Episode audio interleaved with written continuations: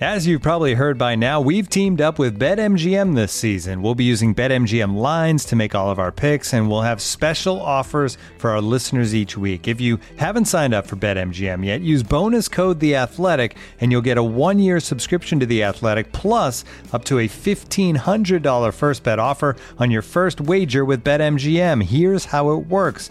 Download the BetMGM app and sign up using bonus code The Athletic. Make your first deposit of at least $10. Place your first bet on any game and claim your voucher for a one year subscription to The Athletic. See BetMGM.com for terms. U.S. promotional offers not available in D.C., Mississippi, New York, Nevada, Ontario, or Puerto Rico. Gambling problem? Call 1 800 Gambler. Available in the U.S. Call 877 8 HOPE NY or text HOPE NY 467 369 in New York. Call 1 800 NEXT STEP in Arizona. 1 800 327 5050 in Massachusetts. 1 800 BETS OFF in Iowa. 1 800 270 7117 for confidential help in Michigan. 1 800 981 0023 in Puerto Rico. First bet offer for new customers only in partnership with Kansas Crossing Casino and Hotel. Don't forget, if you haven't signed up for BetMGM yet, use bonus code The Athletic, and you'll get a one-year subscription to The Athletic, plus up to a fifteen hundred dollar first bet offer on your first wager.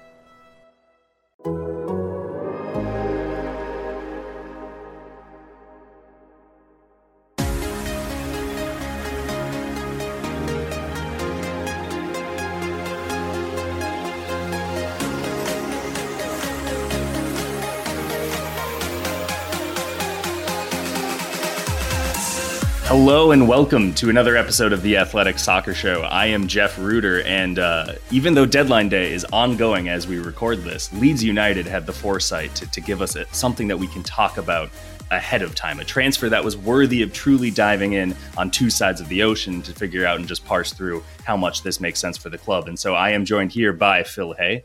Uh, our expert on Leeds United, and uh, we're talking Weston McKennie, yet another U.S. international who is heading over to join Jesse Marsch's Major Leeds Soccer project. Phil, how's everything on your side? I'm great, thank you. I'm great. Thank you for having me on. And apologies to people for my accent. I haven't brought a translator with me. Um, but if you if you're struggling, watch Trainspotting, and by the end of that, you'll think I've got the Queen's English. I grew up watching Craig Ferguson's late night talk show, so actually, I will be able to serve something right. of a surrogate You're here. Right. Yeah. Yeah. Um, so, so talk to me first about how this move came about. Uh, you know, I think that you and I have each written off of this move already over on the Athletic. Go ahead and, and you can get both the backstory of how this came together as well as some analysis of how he'll, he'll fit. We'll obviously be touching on topics from each article in this podcast. But how did this move? Uh, come together. It seemed a little bit of a surprise that Leeds would be looking for a midfielder who could actually yeah. not just be a depth piece, but truly compete for starting minutes down the stretch. It's it's both indicative of the way Leeds act, but also I think um, indicative of a bit of a shift in their approach to transfers, and also particularly the, the January transfer window. The, the line that has always come out of Leeds, going back two or three, four years, really to the start of Andrea Radrizzani's time as chairman of the club, mm. was that January was poor time for business. wasn't a time when they wanted to do much business. Ideally, when it came to recruitment, they would do what they felt they needed to do in the summer and January would be a time where, if there was an urgency or a desperation, or, or, or I guess a specific target that came up who they'd been mm. looking at for a while and wanted to do, then then they would. But you know, the, the running joke in Leeds, and this actually goes back, you know, best part of a decade, was that it's, it's transfer deadline day, or as we call it in Leeds, Tuesday. You know, because nothing, nothing ever happened. Um, and this window has been has been very different. But at the start of it, the priorities for Leeds were a left back or at least a left sided defender, somebody who could cover left back, and, and also a forward. And they tick those two boxes with uh, Max Wöber from RB Salzburg, um, left sided centre back, really, but had been playing right. at left back for Salzburg. Georginio Rutter um, from, from Hoffenheim. Rutter very much a, a, number nine, but can play out wide as a kind of wide forward as opposed to a winger, you know. Um, and that for Leeds was uh, their two boxes ticked, really. But there was always this lingering possibility that they might do a central midfielder. And actually, if we can come on to this, but if you look at the squad, it does make sense. Um, not only to, to sign a centre mid, but to sign one with McKennie's calibre and pedigree, somebody who can make an immediate impact on the team. And they did look at Azzedine Ounahi, who's gone from Angers in France to Marseille. Um, and while he's while that move is costing Marseille around about eight million euros, so I think somewhere in the region of of $8 million, $10 million. Yeah. The price being quoted to Leeds and Napoli was much higher, twice as much. Um, and Leeds didn't think it was good value. They, they left it alone. And then about two weeks ago, McKennie got wind of the fact that, that Leeds had an eye on him. Um, as it happened, the director of football at Leeds, Victor Orta, had first looked at him when he was at Schalke. Um, and I thought mm. about making a bid for him in 2020, but he'd gone to Juventus, and you know that that shelved it for the, the time being. But it was really last week, the start of last week, where uh, inquiry was made, receptive response from Juventus, um, which put in, in uh, you know, put in motion the chain of events of negotiating what exactly the transfer was going to look like, you know, what the structure of it was going to look like. Um, and key to it was the fact that McKennie was interested. You know, he was going from a Champions League club, but he was keen and he fancied it at Leeds. And, you know, from speaking to people and asking about the deal, there were quite clearly enough voices at Leeds um, for him to speak to and to be convinced by that that it was a good move for him. Um, so last night it was confirmed um, loan deal with an option to sign him permanently, and I think there's a very strong chance that that option will get activated. There are some uh, pretty obvious connective tissues here between uh, Weston McKennie and then his new locker room, which he's jumping into. But I think just more broadly, we're, we're to a point now where uh, Jesse Marsch is not going to be seen as Bob Bradley 2.0 in terms of his impact on a Premier League club. Um, now that he's actually had the luxury of transfer windows, something Bob Bradley never had at Swansea, have you seen a, a marked difference in how Marsch hopes the club operates in the transfer market or tries to work with the club compared to what Bielsa was doing? Have you have you started to get a sense of how that dynamic with Victor Orta has changed with Jesse Marsch? Well, without a doubt, I think Marsch is easier to recruit for than Bielsa. Mm. Um, without a doubt, too, though, there has been more money spent um, in in this period on Marsch than there was on average um, for Bielsa. It wasn't that they didn't sign Bielsa, and you have to remember that two of Bielsa's seasons were in the Championship, where um, you know transfer True. expenditure was going to be to be lower. Um, you cannot discount the fact that last summer they sold Raphinha to Barcelona, Kalvin Phillips to Manchester City for around about ninety million pounds. So losing two of the best players in the squad in return for a huge amount of cash coming in. But they have committed all of that money to players. They did that last summer. In this window, if you factor in McKennie, McKennie's transfer fee would fall in the next window, you know, in the summer, if they activate it for, for around about yeah. $35 million. But um, the, this window has effectively been, you know, in, in UK pounds, 70 million pound investment. You know, it's a lot of money for a club like Leeds. And I think it, it really puts them in a position now where you know, they, they've expected better results of Marsch anyway. The results have not been great this season. Leeds have really struggled to get going.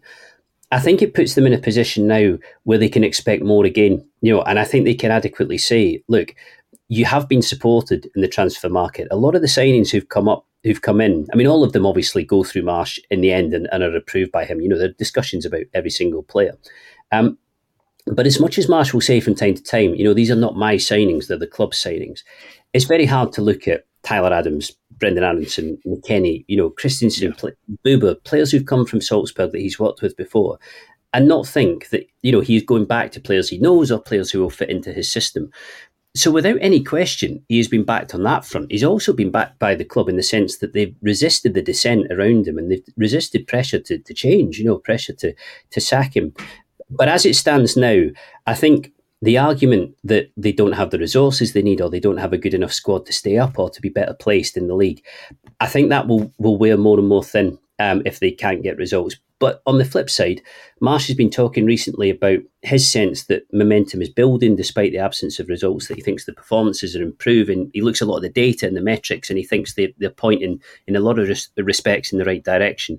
So I think he will be saying to himself that you know, with McKennie on board, with um, Rutter up front, with with Wöber, who looks like a really confident defender, that there should be the the potential now to turn the corner and to turn it quite quickly. You know, I, I think that there is also something to be said about that that connection. We already touched on it with Jesse Marsch, obviously the common nationality, that sort of experience that he has with Tyler Adams in the engine room of the United States men's national team. Um, there was that fantastic photo of Adams and McKennie, and there were children that Tyler Adams had tweeted out. Um, you know, well, them just Adams, kind of. Uh, Adams was at Elland Road last night to welcome him. He surprised him. Yeah, Kenny didn't know he was going to be there, and in the end, he did the interview. Adams for the club's um, official TV station, LUTV. Um, and I was told that you know that there'd been obviously conversations between Adams and McKennie, and that Adams had been pretty influential in because there'd been other clubs who'd been interested in McKennie, and yeah. from what I'm told, he'd never really been attracted to the, the offers that had come in or the suggestions that had come in from you know non Champions League or non European um, competition clubs uh, mm. in this division. But Leeds seemed to be different, and you know the, there was obviously Marsch who, who, spoke to him, Adams as well. Um, and I think again from from what I understand, there was a, a good kind of explanation of, what the future was likely to look like under 49ers Enterprises, you know, the, the investment arm of San Francisco 49ers who expect to buy the club and, and to own it outright, um, or certainly in a majority sense in the not so distant future. You know, what will the future look like? What is their vision? What do they plan to do? And as a complete package, it certainly seemed to sell itself to McKennie, who was interesting when we chatted to him last night because, you know, he's going from a big club in Juventus and people will probably have seen that Juventus are in a lot of trouble at the moment. And for those who haven't followed it, they've had an investigation into financial irregularities. They've had a 15 point deduction in Serie A. They're in a, in a bad way, but they are still the powerhouse in, in Italy. And you would assume that they will recover and, and get back to that level. But, you know, McKennie was saying to us that he felt that personality, of outgoing personality, would be more accepted in the Premier League and also at Leeds. And he also said that tactically, there were times at, at Juventus where he felt like he was on a string, as he put it. You know, it was so disciplined and it was so. Um, it was so strict in the way that, that they set up that they didn't like him doing his 60 yard runs and his, as he put it, his kind of frantic, hectic, um, you know, approach to, to football. He thinks this will be a really good fit for him. And I just got the sense from him last night that it wasn't as if he'd been in two minds about this. I think he really, really wanted to come. And I think that there's something interesting. He left Schalke for Juventus just before they started their tailspin to get to the, the second Bundesliga as well. So he doesn't necessarily have that experience, but he has seen a club that's probably been in a worse way than Leeds has. Um, Leeds, obviously, people in the club, outside the club, the fan base, what have you, really bought into the Bielsa revolution, of course. Um, there's now this like American revolution, no pun intended, that's really been um, you know gaining even more and more and more uh, merit to it and weight is there still that sort of confidence in the direction of that Americanism? Because I, I, there are a lot of clubs, a lot of fan bases who they would see American ownership, American manager, more American players, and say, "Oh boy, here we go, marketing over results." Yeah, I, I think I think you probably have to be careful in assuming that this is a deliberate strategy in terms of mm. Americanization. Um, Marsch, for example, was not the, the choice of 49ers Enterprises, even though it would be very easy to put the, that connection together. He was the choice of Victor Orta, who, director of football at Leeds, um, who was appointed originally by Radrizzani, the, the, current chairman, and had been in touch with Marsch for about two years before Bielsa was sacked and Marsch replaced him. And that, that will sound strange, but the situation with Bielsa was that he worked on 12 month contracts year to year. So you were never quite certain if at the end of one particular season, um, you were going to have to replace him there and then if he decided not to extend. So Leeds, I guess, is a, a, means of due diligence and, and, and common sense, had to maintain some form of list of options of, of, of coaches that they could go to if they suddenly needed to find a, a replacement. And Marsch was the one who Orta singled out. Marsch was the one who, by analysing the data and the way he played, particularly at Salzburg, that he decided that they, he, he really, really wanted, he thought the club should go for. And you know, it, it's almost the same really with the, the players who have come in. I don't get the sense at all that the 49ers are pushing the idea that they should be going after Aaronson or they should be going after Adams or they should be going after McKennie because they are US nationals and because, for example, they might be very good marketing tools in the run up to the World Cup in 2026 because it, you know, it help.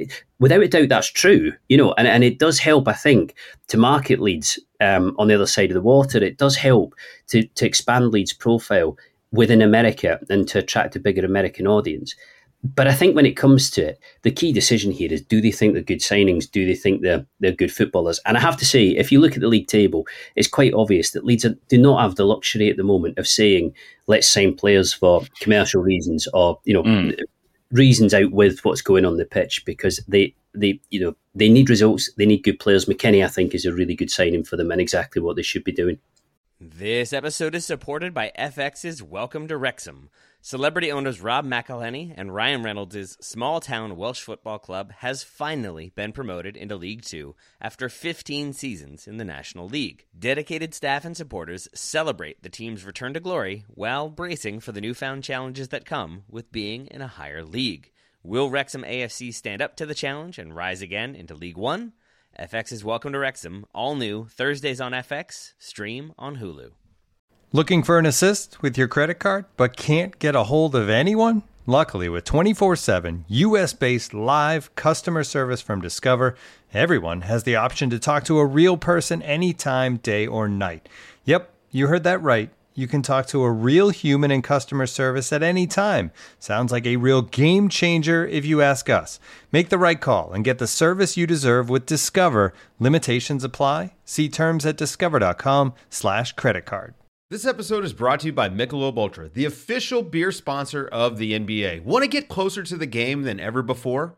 Michelob Ultra Courtside is giving fans the chance to win exclusive NBA prizes and experiences like official gear, courtside seats to an NBA game, and more.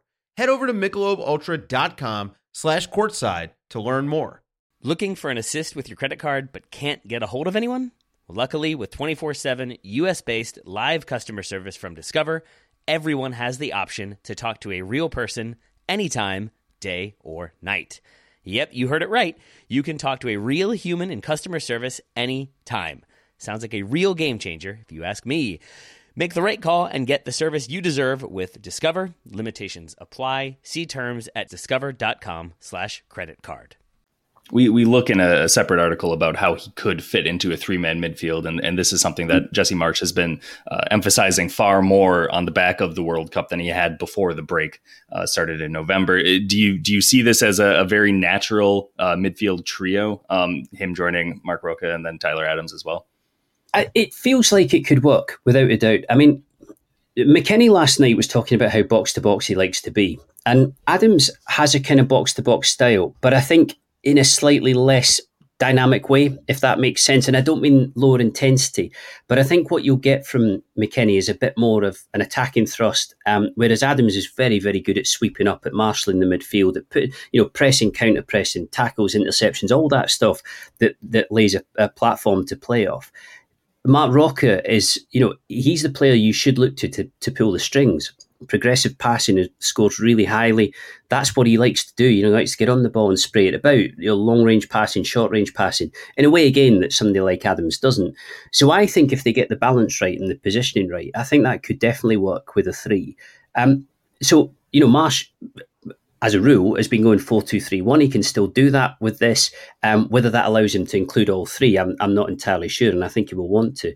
But on top of that, signing Rutter, you know, added to a really, really big crop of forwards means that he has the option of a front two, a front three. He can, you know, a front four in a, a four two three one. There is actually now a lot of tactical versatility um, on offer with these players, and I think people will look to him to use that. You know, he, he is rigid in the way he likes to play. He does have a very, very defined style, and there's been a huge debate, still is over here, about how well it's worked and whether it's likely to work um, going forward.